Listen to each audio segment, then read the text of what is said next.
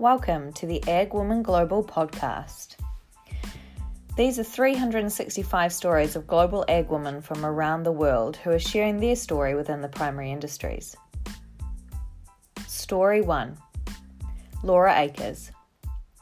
Laura Akers started off as a graduate at New Zealand Agri Seeds nine and a half years ago after a friend recommended she apply for the job. She moved into the plant breeding department before switching over to become an agronomist, and she hasn't looked back. Laura runs the company's seed trials for the lower North Island, so regularly travels around the country. Part of her job is screening the breeder's material for the next best thing. Laura finds it very rewarding to watch new plants coming through the system, even though it can take well over 12 years from the first cross to the final product being commercially sold.